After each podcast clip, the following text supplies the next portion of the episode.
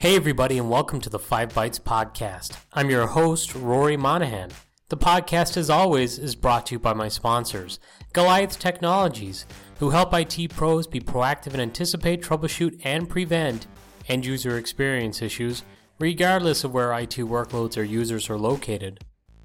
And also by Liquidware, creators of FlexApp, the most feature rich application layering product on the market. And of course, also by PolicyPak Software where you use group policy or MDM to remove admin rights, manage and lock down applications, Java, browsers, and mitigate ransomware, plus more. If you enjoy the show each week, you have them to thank. And now for some news. Another month, another Patch Tuesday, and this was a big one. In fact, the largest in the history of Patch Tuesdays when it comes to Windows updates. For June, there were 129 vulnerabilities that have been patched. ZDNet reports that despite the bulkiness of this month's patches, none of the zero day vulnerabilities have yet been exploited in the wild, so that's good news. Among the most critical include CVE 2020 1181, which is a remote code execution in SharePoint. There's also 1225 and 1226, which are remote code execution in Excel. There's also 1223, which is remote execution in Word for Android. There's 1248, which is remote code execution in Windows Graphics Device Interface, GDI. There's also 1281, remote code execution in Windows OLE, 1299, remote code execution and processing Windows.lnk files, which is interesting because I think that's twice in two months for LNK files. There's remote code execution in 1300, which is in Windows OS print spooler component.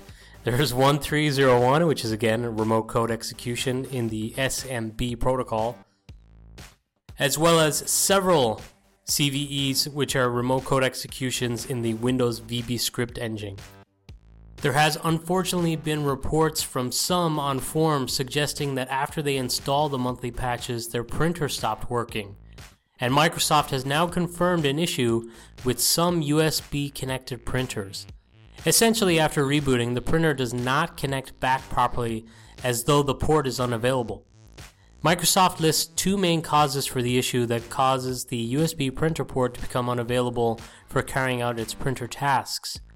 Quote, if the driver for the USB printer contains a language monitor, the OpenPort EX callback function of the language monitor would not be called, and as a result, the user cannot fulfill operations dependent on the operation of the language monitor.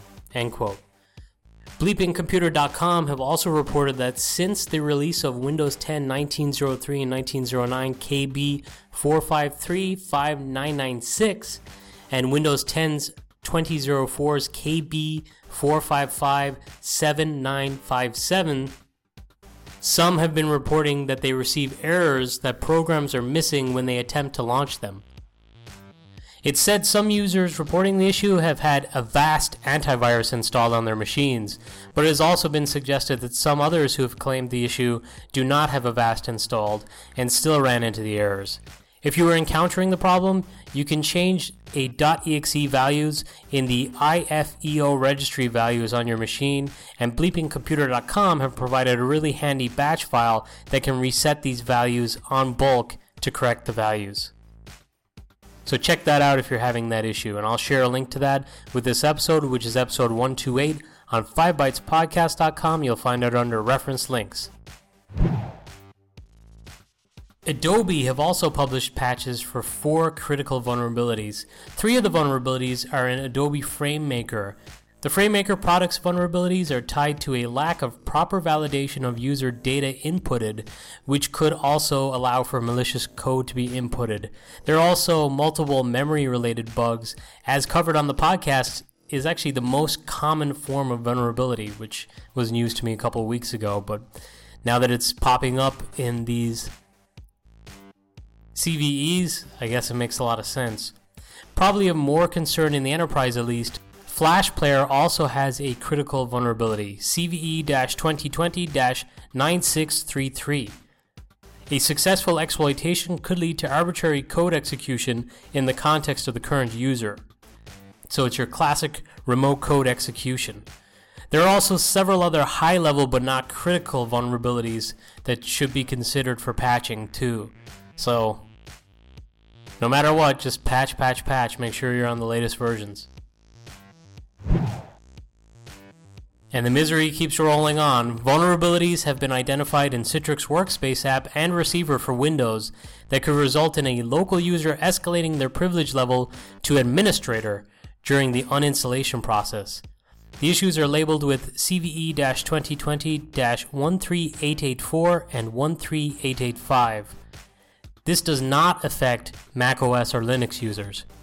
A new version of Citrix Workspace app for Windows has been released, and Citrix strongly recommends that customers upgrade Workspace app to version 1912 or later via auto update or by directly running the installer. Customers using Citrix Receiver are strongly recommended to upgrade to the Citrix Workspace app, which, in my experience, can be pretty challenging because there have been somewhat significant changes in how it handles certain things. So, even though this is a pretty important one to patch at this time of the recording, there are no known attacks in the wild and really, you'll want to test out the latest version of the Citrix Workspace app in your environment and get a good sample of machines too. Don't just rely on like maybe 10 machines because you want to make sure for certain that there's not going to be any pop ups or anything like that that could disrupt your users. VDI hacker himself, Patrick Coble, also states that this is one that you'll definitely want to patch. So I trust his advice, and just by the sounds of it, it's one that I wouldn't ignore either.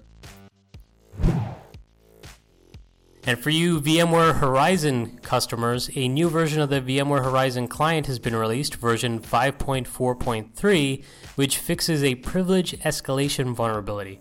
It's listed as CVE 2020 3961, but at the time of this recording, the CVE is just a reservation and no further details are available. The last time I saw one of these that was announced and the new version or the new release was put out here, an exploit was only maybe what two or three weeks away after that fact. So if you're using the VMware Horizon client, you'll want to get onto the latest version. And if you're unfortunately supporting a really old version like 5.5 and the new version of the client doesn't work, uh, you may want to get upgrading your Horizon environment. Well, with that in the way, in some good news, ZDNet reports that the latest macOS updates contain a battery health management feature that may give your Mac's battery a longer life. The battery health management feature collects data about your usage and can use this to reduce your battery's maximum charge, which is a key factor in chemical aging, and instead choose a level that's optimized for your usage specifically. So, if you are someone who keeps your MacBook plugged in a lot of the time, you might notice that with this new feature enabled, the battery doesn't charge all the way to 100%. And that makes sense because if you keep it plugged in a lot and you're keeping it charged 100% and it's just clocking over and over, and you're never really depleting the battery, you're going to kill the life expectancy of that battery by keeping it plugged in like that. So they're taking some more proactive measures to ensure the life of that battery as long as possible. And if you want your battery to charge to the brim every time, then you'll need to disable this feature, and that is possible. And I'll share a link to that story which goes through how you can disable it too. Bloomberg this week reported on rumors that on June 22nd at WWDC, Apple may unveil their move to ARM processors. I've covered this rumor multiple times over the last two years. It would see Apple moving away from using a third party processor and moving to a new ARM processor that's their own proprietary processor of sorts. The new processors will be based on the same technology used in the current Apple designed iPhone and iPad chips. This will be the first time in the 36 year history of the Mac that Apple designed processors will power these machines. It has changed chips only two other times in history. And while the rumors have been going around for years, there's now this rumor of an actual date for an announcement. And the, but the article also suggests that the announcement could be pushed back, as the Macs with the ARM chips could still be months away from shipping. Apple tends to keep these things close to their chest until the machine's ready to be shipped and sold. So I guess we'll have to wait and see. Silicon Republic have reported that Honda got hit with a cyber attack on Monday. They quickly told employees not to access their laptops and even shut down their automotive manufacturing plants. It said that most returned to work on Tuesday, but other locations, including plants in Brazil, India, Turkey, and the US, took longer to reopen. In a statement, the company said it was not aware of any customer or employee information being leaked as a result of the breach. Honda also said that it does not believe the breach or originated from a member of staff who was working from home. Early reports, based on data obtained by security researchers, had suggested Honda may have been the victim of a snake ransomware attack. And backing up those claims, it was reported that a discovery of files on a malware analysis tool called VirusTotal, with one researcher saying a sample of the ransomware available on the site references Honda's internal subdomain. So, hopefully, they did not get too much sensitive data. Honda said that they didn't have any awareness of any customer or employee information being leaked, but it seems like there's something out there. So I guess we'll have to wait and see how this develops.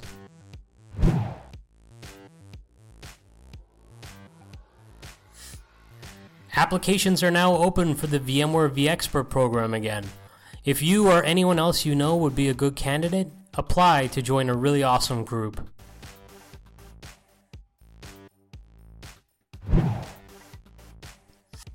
This week saw the first ever E2EVC digital conference. I got to catch some of the sessions on Friday myself, and they were excellent. The organizers somehow managed to recreate that casual, cool feel that makes E2E special. It sucks that we all weren't able to meet up in person and hang out, have a few drinks, and just and just talk geeky. But maybe it's all for the best because Alex has now got some experience running a conference remotely. So if there's ever something like that that comes up again where we can't meet up in future in person, there's this really great alternative. And speaking of E2EVC, there was an announcement on day one. The excellent VDI Like a Pro State of EUC 2020 survey results were shared and are now available at VDILikeaPro.com.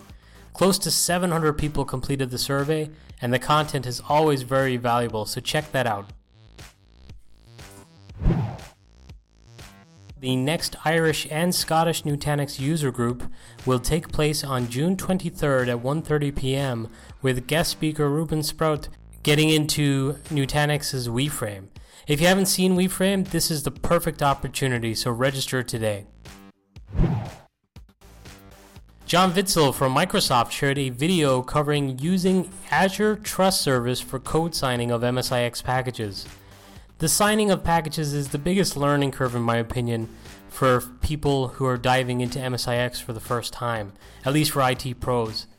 So hopefully, this could make it easier in the long run if you check this out. A service that makes it simpler would definitely be appreciated. Citrix have published a proof of concept step by step guide to show you how you can quickly and relatively easily get working with Citrix Cloud and Remote PC for accessing your physical desktop from anywhere securely through Citrix Cloud. I've talked quite a bit about it since the work from home surge related to COVID 19. And now this is a really easy way t- for you to try it yourself by just signing up for a trial. This week, Azure Files became generally available for on premises Active Directory domain services authentication. So it's great for multiple use cases for those uh, Azure customers, but in particular, I would highlight the fact that on premises ADDS integration will simplify the setup experience of using Azure Files as user profile storage for Windows Virtual Desktop users. Leveraging Azure Files for VDI environments eliminates the need for self hosting file servers. So you're flattening that infrastructure for your file servers for your profiles and not needing to run more expensive full on file servers in Azure. So that's pretty cool. And now this episode's scripts, tricks, and tips. Jeremy Moskowitz shared a blog post on a vulnerability with group policy preferences CSE user based items that highlights why you should ensure you always keep your templates up to date. This one actually got by me. I didn't realize that there was a vulnerability, and that's a bit scary. It's just like you have to cover every single base of your environment, including your group policy. So I found that pretty interesting. And also, while I was looking at that, I noticed that Jeremy was also recently interviewed by IDGConnect.com for a CTO session interview. For a little background on how Jeremy got started and what he's up to with PolicyPak software, you can check out this interview for yourself. And I'll provide a link with this episode, which again is episode 128, on 5bytespodcast.com, and you'll find it under reference links right near the top. Andreas Nick shared an AppV recipe for sequencing SQL Management Studio version 18.5. If you tried sequencing any of the SQL Management Studio versions from 2012 and up, you'll know they are a pain in the neck to do. I stopped bothering completely with them in AppV for the last couple of releases and moved to using Numecent Cloud Paging instead. But if you don't have cloud paging like I do, this would be a really great alternative since pretty much every enterprise customer that Microsoft has does have AppV. Peter Rising recently shared a blog post on how to create a bot for your Microsoft Teams chat. Teams has blown up in popularity since COVID 19, and this could give you a nice front end for some internal support challenges you deal with day to day. I've also covered this next one on a previous episode of the podcast in the news, but did you know that you can leverage a really handy connection indicator for your RDS or Windows Virtual Desktop users? This could be a really handy tool to ensure your users know the root of their performance issues when they're seeing some lag.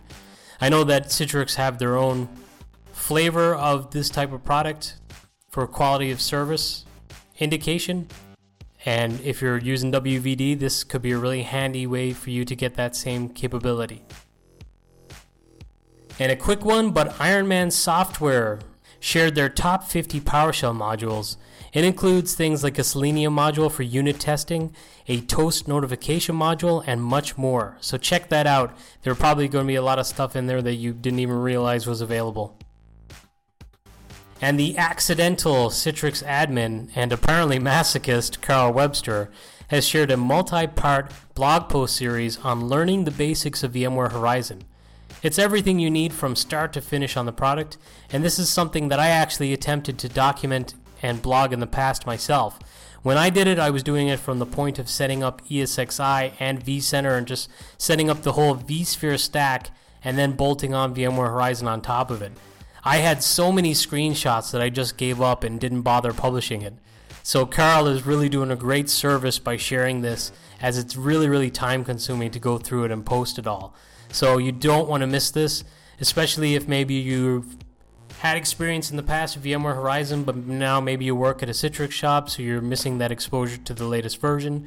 You can maybe see what's the same in these newer versions versus what you worked on before, or even if you have no familiarity at all, you might want to check out this blog series. And the great Rachel Berry shared an article on selecting a video calling solution with privacy in mind.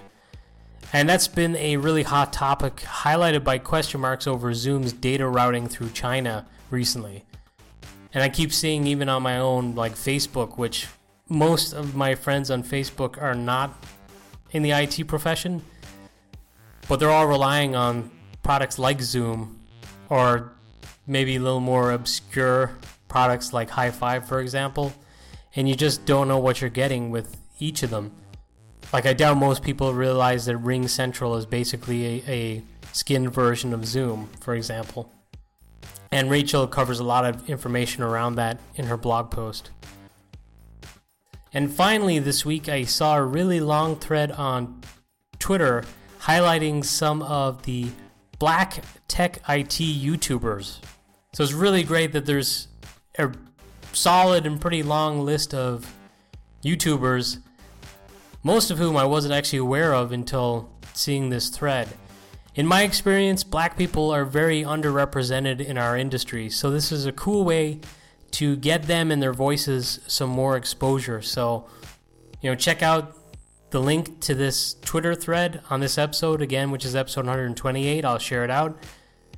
And subscribe to their channels on YouTube, search them out on their social media, and get some other voices and opinions on your timeline. And that's it for another episode. Thank you all so much for listening.